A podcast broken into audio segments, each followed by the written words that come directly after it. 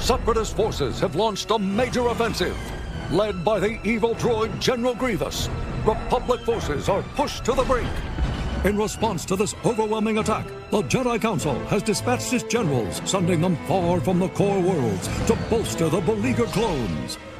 On the distant planet of Yavama, we find Commander Cody of the 212th in desperate need of reinforcements.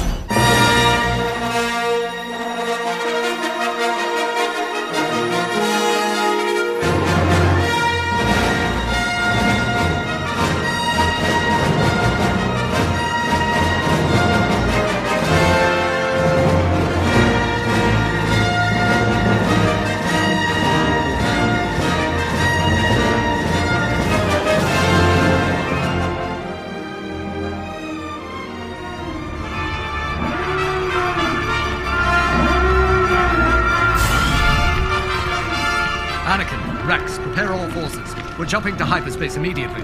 Yes, sir. Men, with me! So the attack on Mandalore was approved? No, it's Coruscant. Grievous has attacked the capital. What about the Chancellor? Shaak Ti has been sent to protect him, but Master Windu has lost contact with her.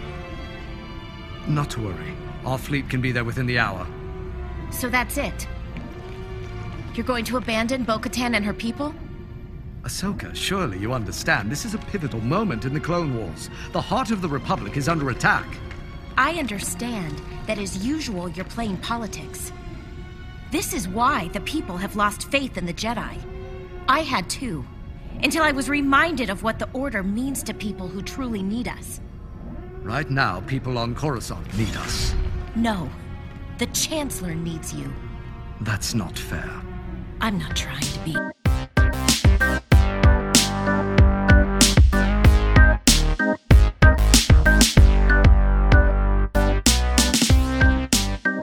Hello and welcome to episode 11 of Force Time. My name is Travis and I am here with... Nick Peroni, and we are very excited to talk about the latest Clone Wars episode, part 1 of the Siege of Mandalore, Old Friends Not Forgotten. The episode came out yesterday. We're sitting here Saturday morning. We couldn't wait any longer.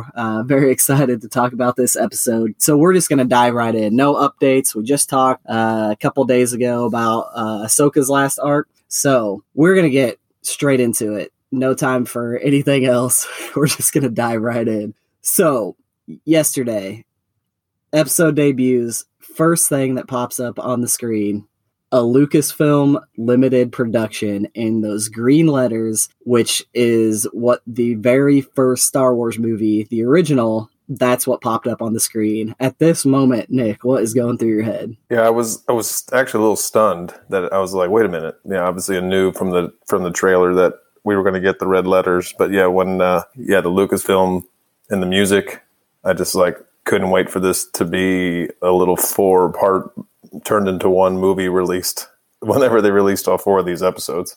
Even my kids who were watching it with me were like, is this a Star Wars movie, Dad? And I was like, nope, it's just an episode of Clone Wars. And that proceeded to be asked 1,000 questions if Ahsoka was going to be in it, Anakin was going to be in it. But chills. Yeah, and we get the logo, and then we get the opening fanfare. And so, yeah, right away, it feels, and throughout the entire show, it felt like a movie. And it felt like this could have been something that they released all at once, these four stories, because I think the anticipation for the Siege of Mandalore and just everybody knows what's coming, doesn't know exactly how it's going to happen. But we get the Lucasfilm Limited production in green, which is just straight out of 1977. And then we get the red Clone Wars logo with the opening fanfare. And it's just like, okay, like it's on, like this is happening. This is real. But yeah, I was stunned too. Like I assumed like any other Clone Wars episode, it was going to open with the Clone Wars music and everything like that. So when we got that, I was really excited. And then we get the like catch up, you know, what they do every episode. We get Grievous. This is when we finally get young Kanan there in the Jedi War Room there. And then it says that the Jedi Council has dispatched generals far from the core worlds to bolster beleaguered clones, which we know in Revenge of the Sith, that's where they're at in the war, is that they're away from Coruscant. They are doing, it's the outer sieges, you know, that they've talked about so much. And then we get a shot of Plo Koon and we get a shot of Aayla Secura, and they're both in the exact locations where we know that they get killed by their clones. So Plo Koon comes up on the screen. How pumped are you for that? I loved it. That was probably the first. Grievous looks back to Grievous. Grievous looks different. He looks just like crisper, cleaner. I don't know. Like when I watched it it reminded me of, as soon as I saw him, it reminded me of like watching him, like kind of like the CG of him when he's twirling the lightsabers in Revenge of the Sith against Obi-Wan. Like that crisp.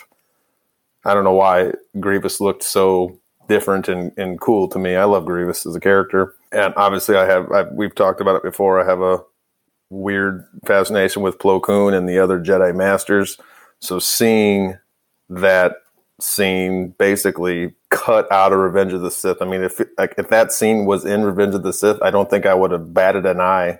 And the same thing with Secura. You know, she's on, Felucia, where she dies. I can't remember where Plo Koon's in. Just visually stunning, and just a good to catch everyone up where we're at in the timeline. I mean, that scene where the alarm goes off and they're like, okay, we're in the Battle of Coruscant, and then they're dispersed. You know, they're dispersed before that, but I mean, lining up with the timeline of Revenge of the Sith. Now we are in that moment, and we still have 3 episodes to go. Yeah, and that's the thing. It's like it's catching us up, but it's telling us, okay, like we're here, like this is the end, like you've seen this exact scene before with Plo Koon, with Aayla Secura. I mean, it's just literally all the emotions come back to Revenge of the Sith, and now we're gonna have to pretty much relive all of that. But you're right, the animation, especially Plo Koon, like you can't tell the difference between Revenge of the Sith and that scene. Aayla Secura, you know, obviously she's a little bit more human, so it's harder to get her looking exactly human, but it just looks so good. But yeah, so it throws us right into, and this is what I love about Star Wars movies, it throws you straight into the middle of the battle, and you get your heroes like right off the bat in pretty much every movie, you know, every Star Wars movie that there is. We're getting one of our heroes doing something cool, throwing us right into the story. So on this one, we get that big opening battle scene on that big bridge, which bridges have been a thing this entire series, this entire new season, because in the first arc in the Bad Batch, we have that big scene on the bridge where they're all stuck there, and you know, they have to, Wrecker's afraid of heights, and they have to call the Kiradax to come pick him up. And then in the last one, it's the same thing with Ahsoka and the Martez sisters, where they're on that bridge and it drops in the middle and they have to jump over. And now we're like being thrown into this battle that's on this giant bridge. And this entire scene was just so cool. Right from the get-go, we get Obi-Wan jumping out and saving Cody from that giant fireball that's coming at him. You know, they're shooting all those things at him, and Obi-Wan jumps out of nowhere, takes out this fireball with his lightsaber, and saves Cody, which is super sad because we know what Cody's going to try to do to him, like hours or days later, or however long it takes. Yeah, the move, like I've never even seen that move in Star Wars. I mean, I can't, now I'm like trying to think back to it. I've seen it 3 times since yesterday. And, it was a fire cannon from one of those, or it was a fire shot from one of those big round drawers with the eyes, if I remember correctly. I've never seen a lightsaber cut one of those in half and like stop the implosion, if you will. But yes, that totally also gut wrenches you to know the betrayal. They talk about, well, we'll get to it, but later in the episodes, Anakin talks about the clones and the loyalty, and how the clones are in awe of these Jedi Masters and what they do, and what Obi-Wan did to Cody, and what Cody eventually does to Obi-Wan. Obviously, no fault of his own. You know, I don't think, maybe we'll get to that point of how they figured this out. You know, it's born in him, so we have to forgive him a little bit. But it makes that betrayal so much more gut wrenching. It's that little split second of a scene. It is, and just thinking about the clones this entire episode, and really the last in the Bad Batch arc too, you know, you get it a little bit, and just knowing what's going to happen, it just makes it that much harder to watch. General! Cody, get down!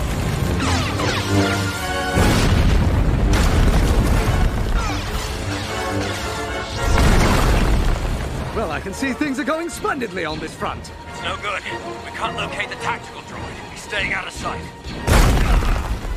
So then Obi-Wan's there. He's like, where's Anakin? And Anakin, being the drama king, you know, that he is like, I'm right here. And Anakin's like standing up, and all these blaster bolts are just like going by him, which kind of reminded me of when C-3PO and R2 in A New Hope go across the hall, and all those blaster bolts are like missing them. And then even in The Last Jedi, when the Resistance bomber is going towards the Dreadnought, and it's the only ship left pretty much, and nothing's able to hit it. It's like, just, there's something about the Force there. And, you know, Anakin's like not afraid at all. He's just standing up. All these blaster bolts are going by him. And then he walks out to pretty much face down this droid army by himself, but obviously he has a plan. And this whole scene with Anakin, it just, there's so much packed in this like 2 minutes that just takes you to so many Star Wars moments. I know that when he walked out there, it immediately took me to Crate when Luke, you know, walks out in front of the First Order all by himself, which Luke knows there's nothing, you know, that the First Order can do to him to kill him, because he's not actually there.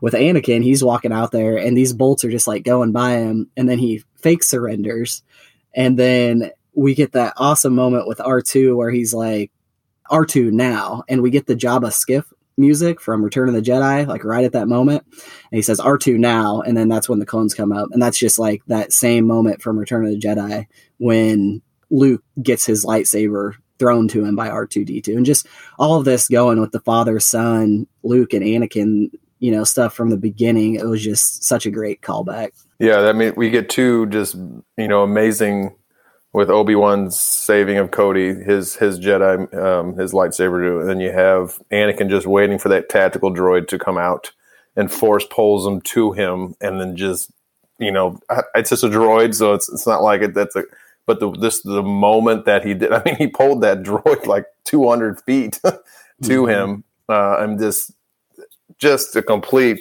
awesome move. Love to see it. I love to see those new type of, or just new things that we haven't seen with Jedi skills. And that's just one that we really haven't seen too much. Just an amazing scene. And then Rex and all the other clones underneath this, hanging under that ship. Yeah. And they're hanging under the ship, and they're like, Rex is like, how much longer, R2? And R2 beeps back at him. And then he's like, hang tight, boys. And they're all like, ugh. Like, they audibly groan. And then they're like, yes, sir, or whatever. Yeah. It's just so good. And, and we also get our first, it's a trap, which, you know, seems like every Star Wars episode of everything and every movie obviously has the it's a trap, but that's our first one in this episode. The tactical droid comes out, says it's a trap, and then yeah, so we get all that, and then we get Anakin and Obi-Wan basically standing there while the clones go off and have their fun, you know, is what they say.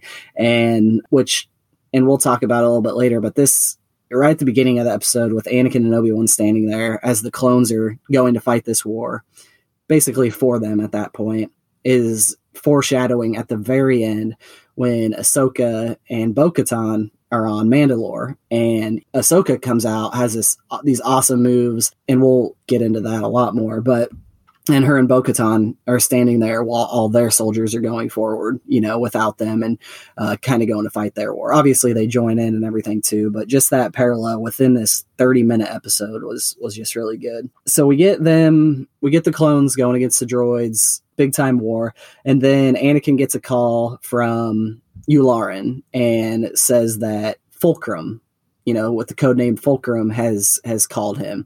And so immediately they think Saw Gerrera, which is the last Fulcrum that we knew. And they say something about Onderon that, you know, things must've taken a turn for the worse. And they're like, no, like it's not Gerrera, which I just loved hearing Saw's name because Saw originated in the Clone Wars. Obviously it looks a lot different, but just getting that to kind of a call back to Onderon, but also a call forward to where we sit in Rebels with Fulcrum as well. Yeah, when I first heard Fulcrum, I just went to Rebels. What was that guy's name? Callus. Fulcrum, right? Callus. They used Fulcrum for that, right? Yeah. Yep. Yeah. So that's the first thing I thought. I was like, what? And then they said Saw Gerrera, which I was like, yes. I just, you know, just love the little mention here. And then I was like, okay, so where are we at? How old is Saw? You know, here now. And then I jumped to Rogue One. So it got me like thinking. Like this episode just got me thinking about everything that was dropped. Oh my God, this is where Plo and Aayla die. This is everything that has happened so far. I just started, like, my mind just started racing to different points and times in the Star Wars universe. And that's what makes this story so amazing, because it just makes you think about all these different times and places. So yes, when they said Fulcrum and said Saw, and then, they go and Yularen is playing the message, and it's Ahsoka.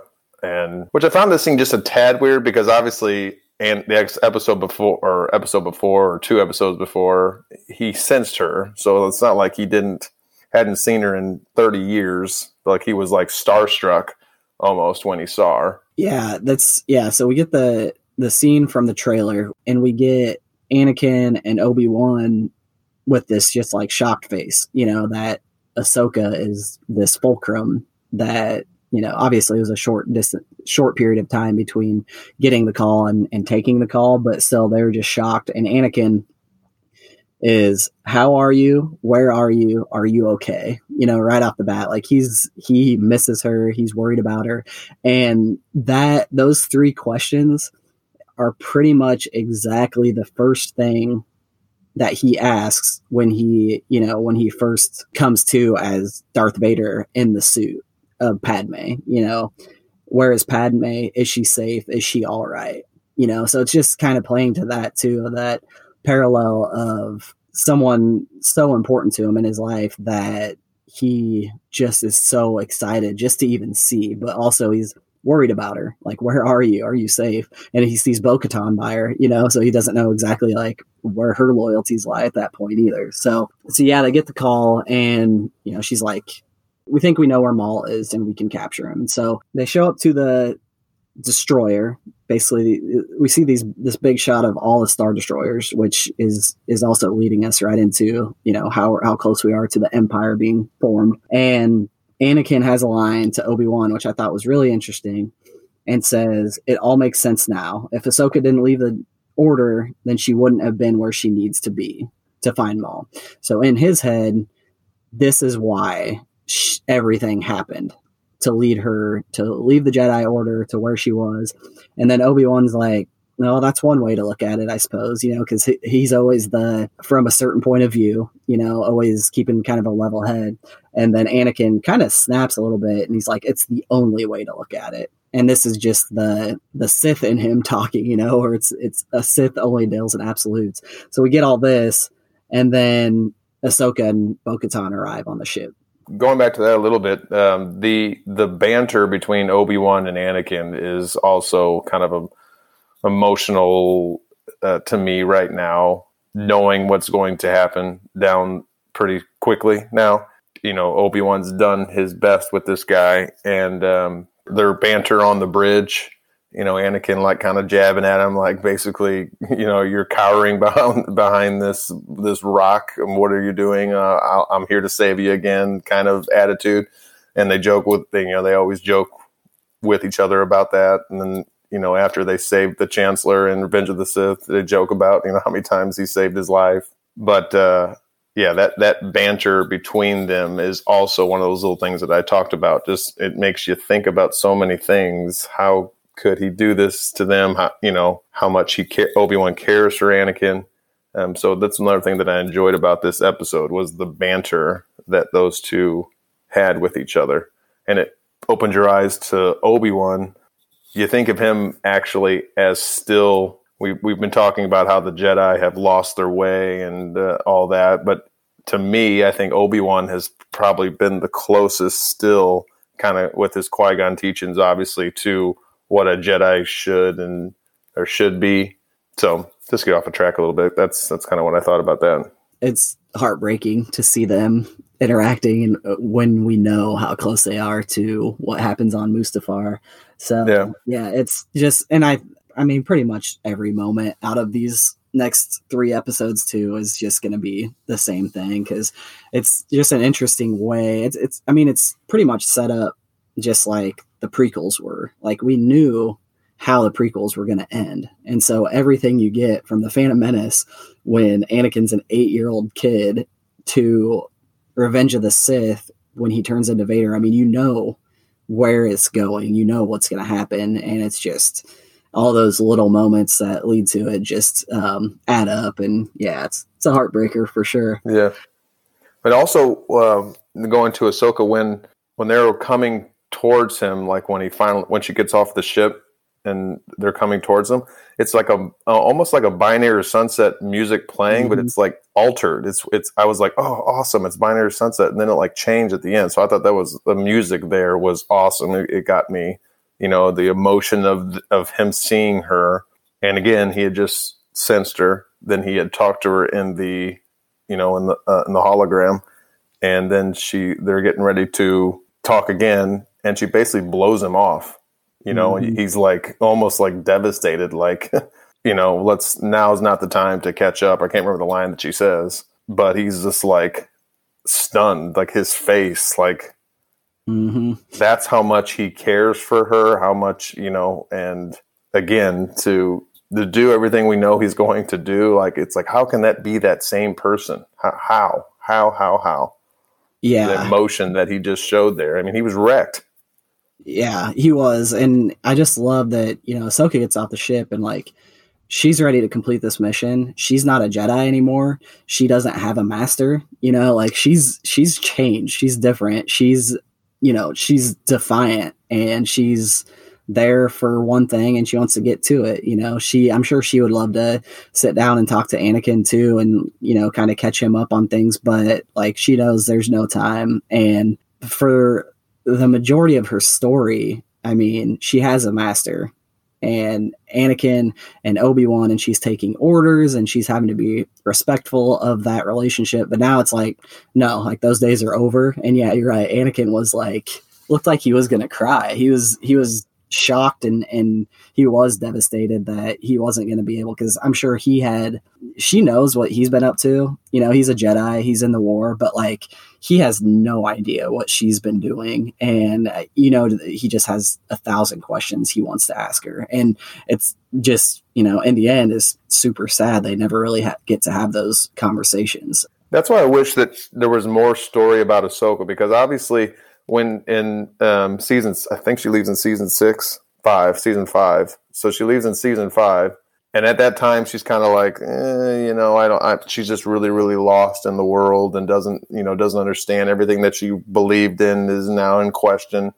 And then obviously she walks away, and, you know, the scene that where she walks away from him at the temple. And then, you know, we come to this timeline now, and she's riding her bike. She's obviously going, and then she runs into Rafa and Trace, and we have that little story. And then she comes back because that's what those two told her that she was there to do. And then all of a sudden now she's just like this, she understands everything.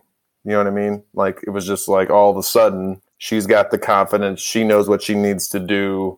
She's here to, everything has led her to do this, and she's going to complete it because she knows it's the right way to do things. It just seemed kind of, we have these different phases of Ahsoka, and almost like they rushed her to this complete awesome person that she is now. But I wish there was more story, and maybe we'll get something. I don't know. That's one little thing that I think that we could. I mean, I think they could have had an entire season of just Ahsoka on her own and learning things. But I do think that there was that development there in the last 4 episodes that really led her to that. Could there have been more? Always, I think, but we'll get to that a little bit more here shortly. But we get them walking into the war room, right? In this super Star Destroyer. And right when it opens up into the war room, it looks exactly like Vader's chamber from Empire Strikes Back. You know how that thing like kind of closes down on him and opens back up? That war room looks exactly like that, which, you know, it's like, maybe this is that ship, you know? I mean, it could be from Empire Strikes Back. But we get that. And then we have Obi-Wan, Ahsoka, Bo-Katan, and Anakin. And this is a really great moment between Obi-Wan and Bo-Katan, where there's a lot of back and forth, and you know, Obi-Wan's like, we can't help you out because it's going to break 100-year-old treaty. And she goes like straight for the jugular and says, Maul killed my sister. I thought she meant something to you.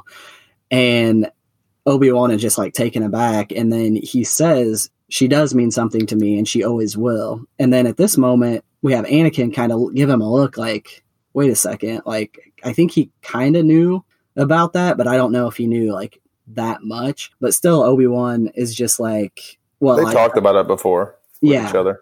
They talked like whenever you have feelings for her. I remember him saying that to her back in the when she was still alive. So I think he kind of knew, just like Obi-Wan kind of obviously probably knows about what's going on with Padme. Yeah, which is just interesting. They're both basically like, Obi-Wan was leading a whole double life because, you know, him and Satine go like way, way back, and there was a lot going on with them. And then obviously with Anakin and Padme. But I just love that we got that kind of closure with Bo-Katan and Obi-Wan, you know, before everyone goes their separate ways. But yeah, and then Obi-Wan still wants to defer to the council. You know, he still wants to run it by them, and he's still being the Jedi that he is, and wants to go through the proper channels. Yeah, won't let my feelings cloud my judgment is what he says, and that makes Ahsoka mad and makes Anakin kind of upset as well. Yeah, and so then they both storm off, like, and then Anakin and Ahsoka are left there, and I think Ahsoka says, well, it's, you know, seems like you two haven't changed, and Anakin's like, is that a bad thing? And then, you know, she gives him a little smile and everything. But then we start getting into the real heavy, emotional, like, you know, that the first 15 minutes or whatever it was, 10 minutes, it's, you know, hitting us in the feels for sure. But then we get the scene, Anakin and Ahsoka are walking, you know, he says, I have something for you. They're walking out. All the clones are stopping and saluting Ahsoka. And she's like, you know, they shouldn't do that anymore. And then that's where we get the line of loyalty means everything to him. And it's just like, oh, like we're going there. Like it's like, this is happening. Yeah, that again, yeah, that's what we were talking about, the loyalty with the clones and how much Rex and them have the allegiance to Ahsoka. And I mean, every Jedi master working with each group of clones, you know, their generals and sirs and masters, and that makes their betrayal so much more gut-wrenching. Yeah, and so they go out, the door opens, and Rex is there with the 501st. And all their helmets are painted, which we kind of knew that was going to happen and everything, but still like seeing that door open and just seeing them all lined up there. And she kind of walks out and, you know, puts her hand on one of them. And it's just like, so good. I mean, just so emotional. And like, it wasn't done in a Ahsoka like type worship way, you know, from the creators. It was done in a really good way of, yeah, I could see like Rex and them wanting to pay homage to her because they were in so many battles, because we don't really have an example, you know, of a Jedi that was there with them fighting with them who left, you know. And so like in my mind, that is how, you know, Anakin says it, the loyalty's everything. That is how they would react. They shouldn't salute me anymore, not since I left the order. It doesn't matter to them. It's a sign of respect. They know what you went through for them day after day, battle after battle. Loyalty means everything to the clones. And so Rex says, glad to have you back, Commander.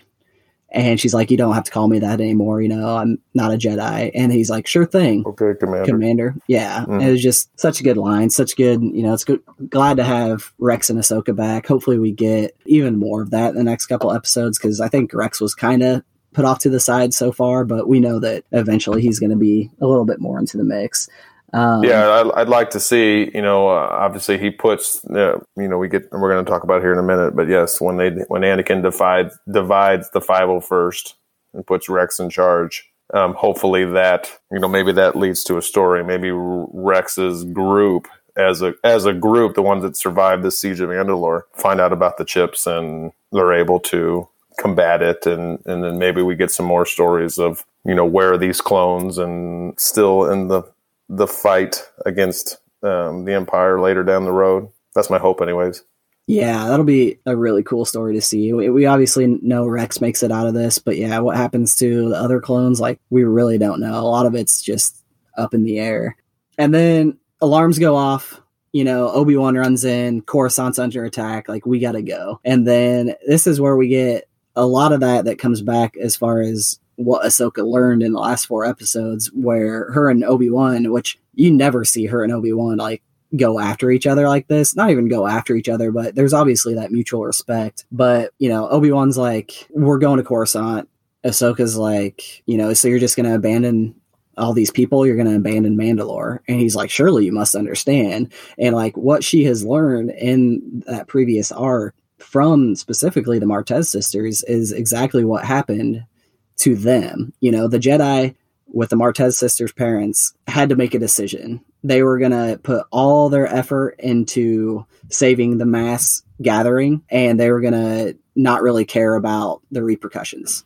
And maybe not care is strong, but it's pretty much exactly the choice that Obi-Wan has to make right here. It's like, do we send everybody to Coruscant? And she that's where she brings this up to him, like, this is why the people have lost faith in the Jedi, you know. And I think that line right there is exactly where those last four episodes were leading her, you know, where she's learned some of the mistakes of the Jedi. And so it's just good to see her stand up for herself, and really, like, she pushes him to, you know, make this decision where it's okay for them to come up with this plan to kind of split going to Coruscant and going to Mandalore. Yeah, it's yeah, the banter that they had. Yeah, the almost, you know, you can see Ahsoka, she was very respectful and mastermind to everyone. Master Plo, Master, you know, Master Skywalker, Master Obi-Wan, Master Yoda. Just had that respect. And then all of a sudden, you know, she basically just kind of severed that tie.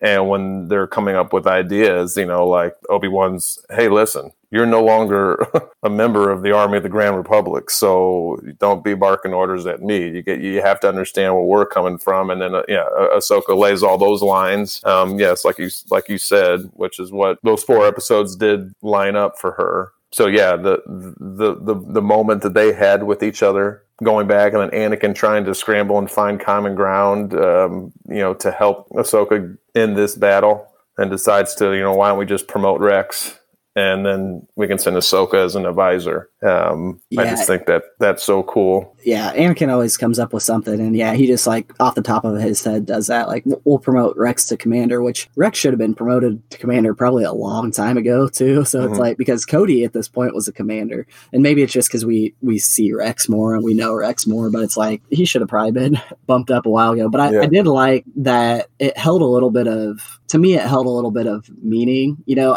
Another thing I liked about that scene is when and it's probably happened 1,000 times, but I don't know, it was just so entrenched, you know, in the alarm, the actual alarm that's going off, that mm-hmm. meow, meow, you know, like that brings me back to the OT trilogy, you know, just that type of alarm, you know, and the Return of the Jedi, when that same alarm, I just loved hearing that. I don't know why, and it's just something, and seeing all the, you know, the admirals or whatever, the petty officers on deck already in, like, their gray original trilogy gear. I like little things like that. And then we also get when they say Shaak Ti has been sent to go to the Chancellor's aid. Yeah. And, but Master Windu's lost contact with her. We get to the whole canon, not canon, deleted scene from Revenge of the Sith, mm-hmm. you know, Grievous killing Shaak Ti. And then we have Later on, that it was confirmed that Anakin kills Shaak Ti when she's praying at the temple. So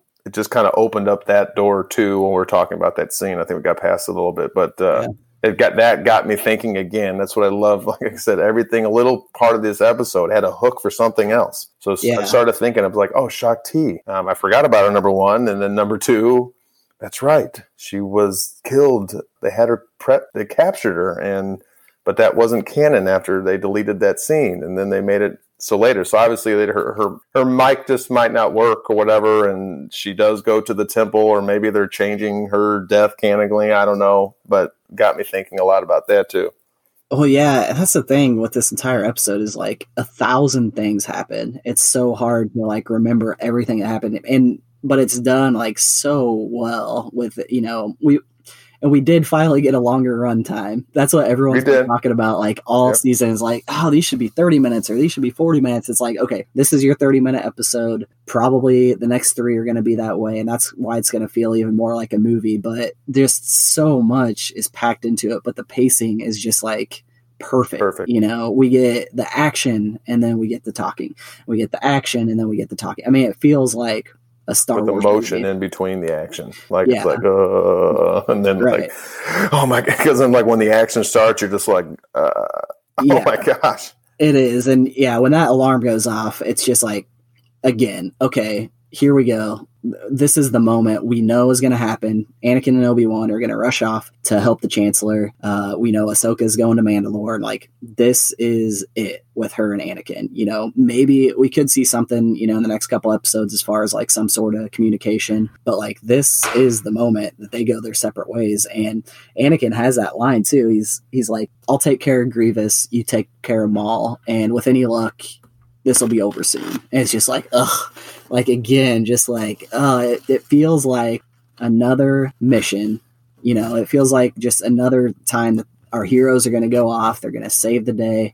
Everything's going to go fine. They're going to regroup and everything's going to be good. Cause we've seen them do it 1,000 times in the Clone Wars. And now we get this, and it's just like, ugh, like we know it's not going to happen, you know? And then we get the, Obi-Wan says, may the Force be with you, to Ahsoka, but then her and Anakin have like this talk about luck, and then we get Ahsoka. Normally this is her may the Force be with you to Anakin, but she doesn't say that to Anakin. This is the last time that they see each other, and she says good luck, and it's just like, where does that come from? Is that because she doesn't feel like she can use that phrase anymore because she is so used to using it in the Jedi Order, where it's like, you know, she's not a Jedi anymore, but she says good luck, and it's just like, it's such a shift from, oh, the Force is not going to be with him, you know, it's going to be with him, but in a much different way. I also like about that scene, so obviously he tries to give her lightsabers right before the alarm goes off, and then they're distracted,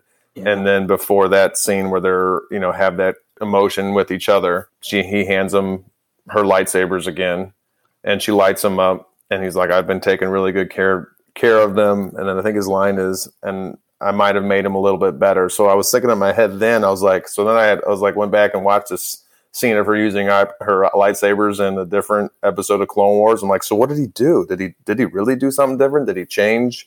What did he do to make them better? He had to mess with them somehow if he made them better. So they're blue now, right? Because they're blue. They were green prior to that. So did he get a different kyber crystal? Holy crap! Did I not even notice the color change? Yeah, so they're blue now, and then I was looking at the halter. See, and they look the same in that regard. But yeah, like when he opens up that box, and like the music, and we've talked about it, you know, 5 times already, but the music at this point is just so, it's Yoda's theme, you know, and it's just like you get goosebumps from it. And that's another, like, just with the music in general, like it feels like a movie. It doesn't feel like your normal Clone Wars music, you know, with like new cues and things like that. Like it's John Williams music, you know, like this is a movie. But yeah, you're right with those lightsabers. It's like they were green, now they're blue. He says he might have changed them a little bit. And then she lights them up, and, you know, like, it's like, okay, again, it's on. The last 4 episodes, she didn't have her lightsabers, but she's still, you know, kicking butt. And taking everybody down without him. But now it's like, okay, she's going into war now. Like that other stuff in that last arc, like that was small time, you know, it's a crime syndicate. It's whatever. But now like they're going to war. Like she needs her lightsabers. And yeah, the history of her lightsabers are just kind of, cause I think before up until like season 3, she only had one lightsaber, I think. Mm-hmm. And then she has two, but they're green. Now she gets them and they are blue, just like Anakin's. And then we know she gets new ones, you know, prior to Rebels. And, you know, in the Ahsoka novel, kind of really goes into, you know, how she, with the Kyber crystal and everything like that she uses for her new lightsabers. But yeah, that was such a good music. And the Yoda theme, you know, choice that they used was just so good. And, you know, anytime that plays, it's just, you know, obviously it takes you back to Empire Strikes Back, but especially like recently The Last Jedi, you know, with Luke and Yoda and that whole scene, it was the same feeling there. Yeah, it was an amazing scene. You'll need these.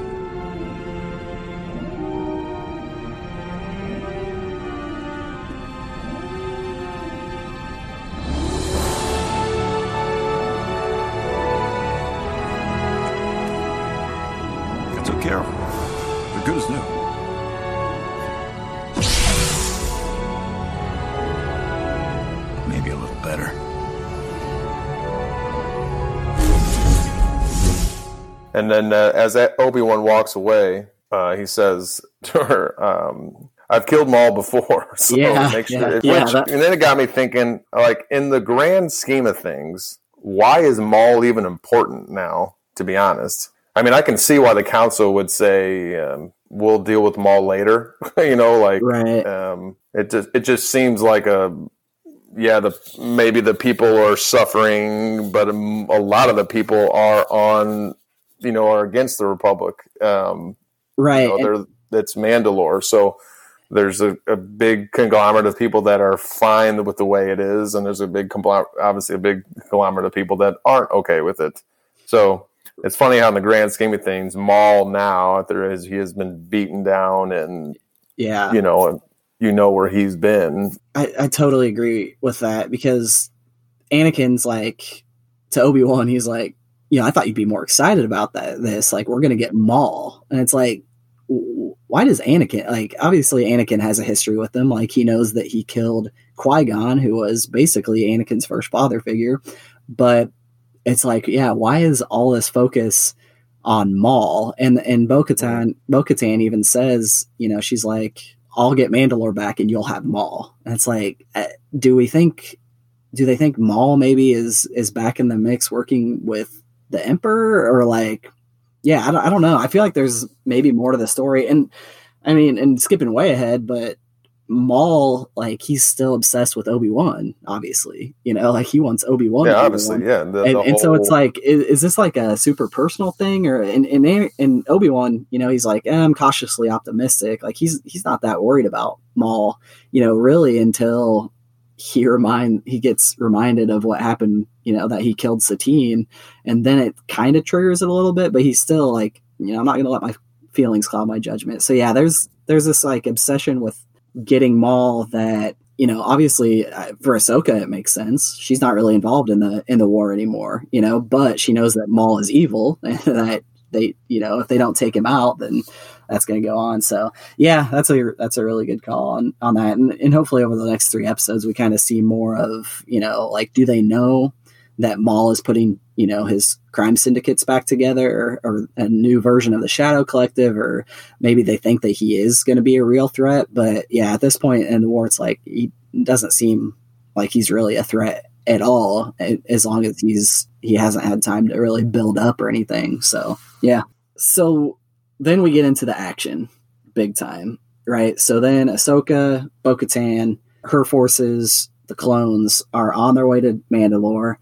We get the comm, you know, with Prime Minister Almec, and, you know, we get the conversation between Bo-Katan and him, and, you know, she he calls her a traitor and says that, you know, the people are going to look at you as a traitor. And she's like, I don't care. You know, like Bo-Katan's such a badass. Like she's just awesome. I love Bo-Katan. We probably haven't talked enough about her, but she's just so cool. And she knows what she needs to do and she's going to do it. Yeah. The Republic presence is a direct violation of the treaty. You will be enemies in the eyes of the people.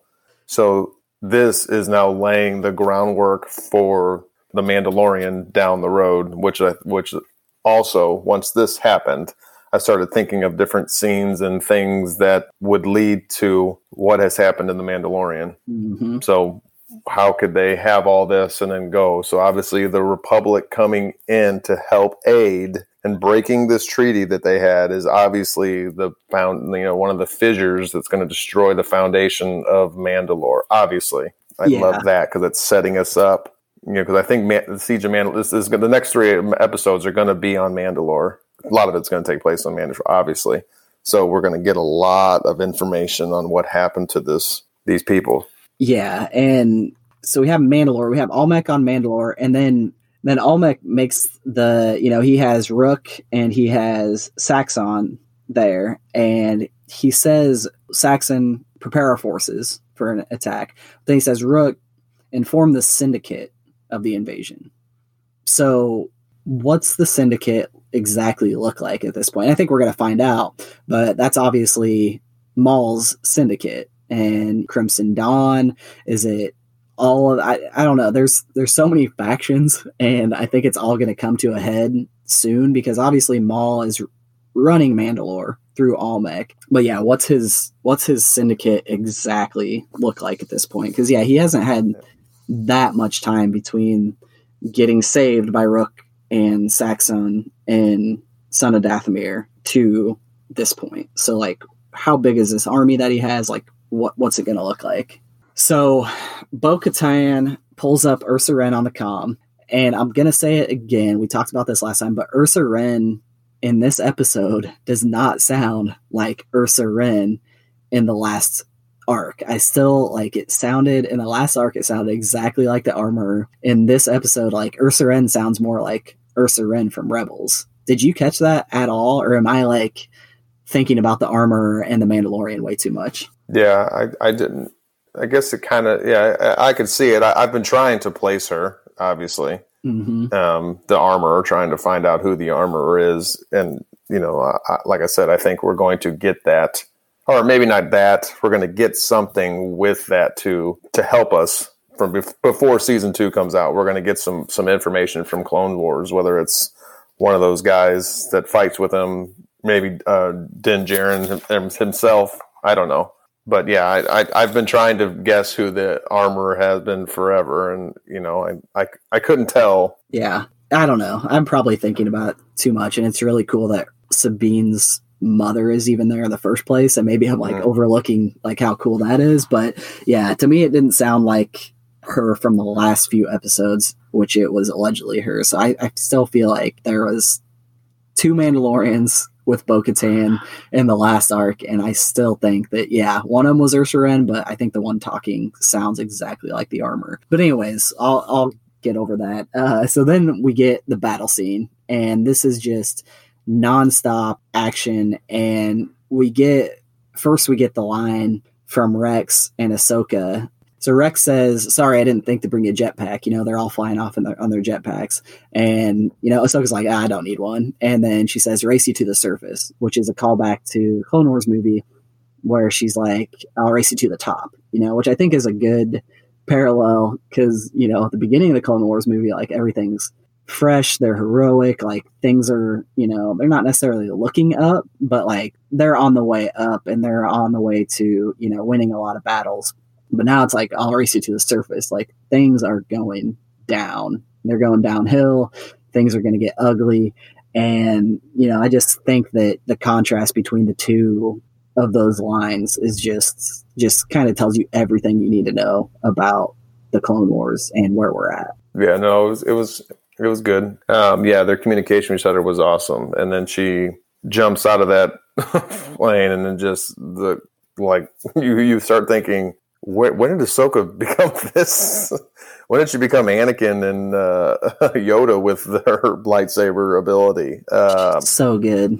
She's jumping all over the place and slicing the jetpacks, the Mando's jetpacks, and when she lands into that one Mando ship, it just kills all those the Mandalorians. I mean, yeah, just complete badass. She just goes off. It's just so cool. It's just such an awesome look too. Just jumping out of the plane jumping out of the ship onto another ship, and then. Yeah, she uses her lightsaber to hit the backs of these jetpacks. It's like I had to watch it a couple times. Like, is she helping someone there? Because there's so many jetpacks, and like the Mandalorians and the clones look somewhat alike when it's moving so fast. But yeah, she's hitting the jetpacks, and they fly off and like explode basically. And then she's going to the next ship, and just like taking everybody out. And then she's riding a Mando. And then she's like on one, right. Just like going out of control, and she's just like, yeah, whatever. Then she goes to the next ship, and it's one of the clone ships, and like he can't get out, one of his wings is down and he can't get out, so she opens up the hatch for him so he can use his jetpack so he can get out. And then she's on that ship still as it's going down to crash pretty much close to the throne room, and it crashes, but she jumps off, she lands first. And then the ship crashes behind her. And then we get that shot from the trailer and from like the movie or the Clone Wars poster and everything, where she has the two lightsabers and the fire just like comes up from behind her. It's just like, holy crap. Like, this is so damn cool. Like, that whole stretch was just amazing. The momentum of her jumping and rolling off that ship, and then basically using the lightsabers to slow herself down. Yeah. I mean, good gosh, that's just such a cool scene. And then Rex comes up and she's like, "Hey, you." Yeah, she's like, "Yeah, yeah."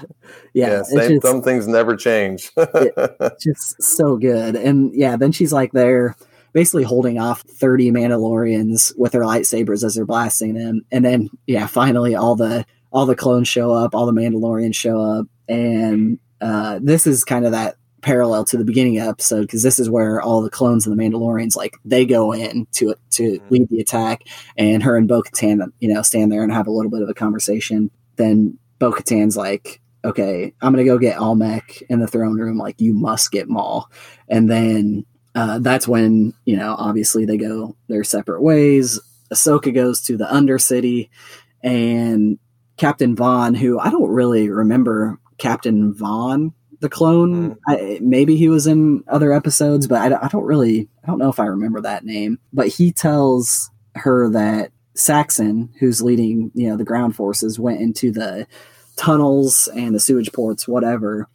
And so they head down that way. Rook tells Almec that they saw the Jedi entering the lower city, and then Almec's like, "Then it's just as our Lord has predicted." So like, this was part of Maul's plan all along. And then Bo-Katan and her forces storm the throne room. Bo-Katan is just like so cool in this too, like the action sequence with her, and she's just like taking everybody out. And then you think Almec has her, and then she like jumps up, kicks him, has him down, and then is like, "Where's Maul?" And he's like, "I'm not going to tell you." And then she fires that blaster bolt like right by his head, and as a warning shot. And then he kind of like tells her what's going on. It's cool it shows, how we haven't talked about Bo-Katan enough. She's just completely amazing with everything that she does. She can fight with the best of them. She uses all of her weapons. It's cool to see all the Mando use their weapons that we've seen from the Mandalorian, the fire, the grappling hook, the different blaster bolts. It's just cool to see all that stuff in action. I hope we get one of those shields. Oh, yeah. Those in the Mandalorian, because cool. I don't remember seeing those before in the fight. Like, for some reason, I don't remember the fight with Plo Koon and Maul. Mm-hmm. I don't remember them using those shields, but hopefully we get that in the Mandalorian, just a shield. Because he could definitely use it for how many blaster bolts he takes. Yeah, no, that was really cool. And just all the armor and all the like different helmets and stuff. Like, Rook's helmet is just so cool. It has the horns, and they're like super long. And then he like bends over and shoots. I think it comes from his jetpack, but it looked like it came from his helmet, where he's like shooting things out of that. And then like Jango's. Yeah. And just like, and even Almec's armor, like that was just so cool. And he has like, Almec's armor is cool. He has like the little rope, you know, on the side that kind of, I think that's like the more regal type look. And just the seeing all those, like before The Mandalorian came out, like I wasn't that into The Mandalorians really. I mean, I liked the episodes that we had seen in Clone Wars and what we got in Rebels, but like, I wasn't that into it, but now I'm just like, every time I see something, I'm just like looking at the armor, I'm looking at their helmets, you know, Rook has her helmet. She has her hair kind of like Sabine. It's just so cool to see that. And Rook's helmet with the horns was just cool. And it looks a lot like what the Armorer's looks like, you know, in The Mandalorian. She has the little horns coming out. So it's like, is that an homage to Maul, you know, and his horns? Or I mean, yeah, I think it is. I'm pretty sure it is. It's just so cool. And yeah, so the whole throne room scene is just amazing with Bo-Katan, and then we get Ahsoka going down in the tunnels.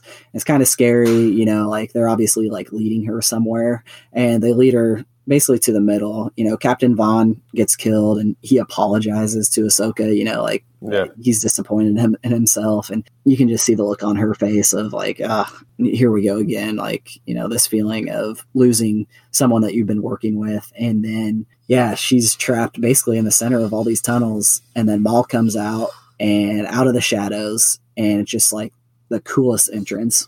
And he says, "I was hoping for Kenobi. Why are you here?" And it's just like, then it ends on that. It's just mind blowing. The whole episode. Yeah, that's one thing that I didn't like about. I mean, I liked it, but you had to have known that she was walking into a trap. I mean, it just like it. I don't know why it dawned on her like halfway through these tunnels that she was like, "Oh wait a minute, something's wrong here." And obviously they were setting her up, thinking that it was Kenobi. And what's his name? Almec even says it to her, Bo-Katan, in the throne room when he beats her. You know, we knew you were going to do this. We wanted you to do this, but you bought the wrong damn Jedi. Right.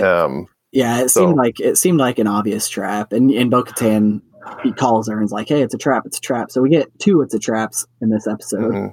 Just there's so many "it's a traps," but yeah, it did seem like an obvious one. And it's like, did she know what she was walking into? But she also knew at the same time that she was walking into a trap with Maul. So at least she would know that Maul is there and that she would have some sort of shot at him. I'm so excited to see what Maul's exact plan is, because I feel like he couldn't have done all of that just to kill Obi-Wan. Like, obviously he is hell-bent on revenge, and we've seen that a couple times with Kenobi, you know, because he did kill him once.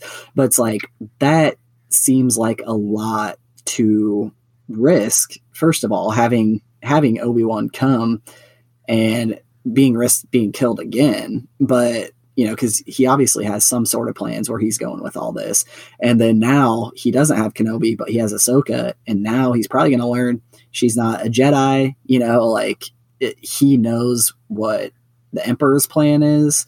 And does he want Ahsoka to join him and help him? You know, is he going to have a proposal kind of like he did with Ezra and Rebels? And Ezra wasn't necessarily a Jedi at that point. And I don't know. It's just, I just can't wait until next Friday, and then the next Friday, and then the following Monday, because we're getting the finale on Monday, May 4th, which is, there's not a huge gap between those two, because by the time we get there, like these weeks are just going to draw on longer and longer. It's cool. We obviously know that he doesn't, you know, the different scenes that we've seen in the trailer, we know that, you know, he's talking to her about, you know, how strong the dark side is, and can you feel that? And obviously we have a lightsaber duel between the two, so there's more that we can't wait to see with just their dynamic that they have with each other. Because I doubt tomorrow then on Friday they're going to fight and then, you know, go their separate ways. This is something that's going to be a drawn out, awesome, eye opening dialogue between them two. And maybe he lays some more down for what Palpatine's plans are, and you know, Ahsoka finds out too late, you know, to try to save anything or do anything about him. Yeah, it's just that whole this whole next three episodes, yeah, can't come soon enough. I wish they would just release them all so I could watch them all right now. And when they release them all four, I think they're going to get condensed into them. I think that's the general consensus. This is a movie. They probably wanted to draw it out because that's, they had 12 of these, and how they released it, I think they wanted the finale on May 4th because that's just going to everybody is going to be watching that on May 4th. First of all, it's Star Wars Day, but also it's the end of the Clone Wars. It's the end of the Siege of Mandalore. We're going to be into Order 66 and probably past it at that point, because as far, as fast as this is running, it kind of felt like Obi-Wan and Anakin would be rushing off to save the Chancellor in the last episode, and then we'd have a battle, and somehow it'd work itself out where it'd come to like that. But it's no, first episode, they're gone, they're going to save Palpatine, and it's happening. We're getting into the crazy times. We're going to see a lot of crazy stuff, and hopefully we do. And I think we will get more of Anakin and Obi-Wan too, even though we know what's going to happen. But I feel like they're going to have to shift back to them and see how everything's going on that side. Whether I think it'll be a lot shorter than what we get with Ahsoka, Bo-Katan. But I don't know, man. It's crazy. It's crazy. Yeah, as we've talked about before, it seems like there's so much stuff to have left that needs to happen, and we only have three episodes left. There's just so much. Even though we're right where Revenge of the Sith took place, there's still so much more that can happen, especially on Mandalore. I just can't wait to see everything that transpires there. I hope we get more in Order 66 that we've talked about before. Maybe we get to see some Anakin do some of the things we never get to see him do. I don't know. But I'm super excited for it. I think obviously we know the Empire has some sort of connection with Mandalore, obviously, because Sabine's in that academy from Rebels. If you remember, she was in that academy there that was developed there, and they were making weapons, and then they actually used those weapons against them. So we know that somehow the Republic and Mandalore will form some sort of relationship. Support bond. And I think Saxon is in charge. Isn't that right? And Rebels, isn't he the leader of Mandalore at that point too? Yeah. Gar Saxon, I think his name is Gar. Yeah. And so we have, and which I can never remember the exact Mandalore timeline, 'cause there's just so much, so spread out, with Clone Wars, there's a few arcs, and then in Rebels, there's Rebels where and I probably haven't watched Rebels enough. I watched it when it came out, and then I've done a rewatch, but it's been a little while where it's maybe I need to go back to that. And then I know in the Ahsoka novel too, they cover in Ahsoka flashbacks, the Siege of Mandalore. And so I've been waiting to read that again until this is over. But I know that, the action scenes and stuff weren't there, but a lot of her dialogue with Maul and, what happens there is in that novel too. But yeah, trying to keep the Mandalore timeline straight is just, I always forget things and, forget names and factions and things like that. It's hard to keep track of. Yeah. Mm-hmm. And obviously, yeah. And so we're going to get so much, and then I might rewatch Rebels afterwards. And then hopefully we get some characters introduced into the Mandalorian from this siege. I think that would. I mean, obviously, the rumors of Ahsoka being in season 2 of The Mandalorian, which is amazing. If that is the case, maybe we get some other friends involved. I don't know. It's just October can't come soon enough after these three episodes.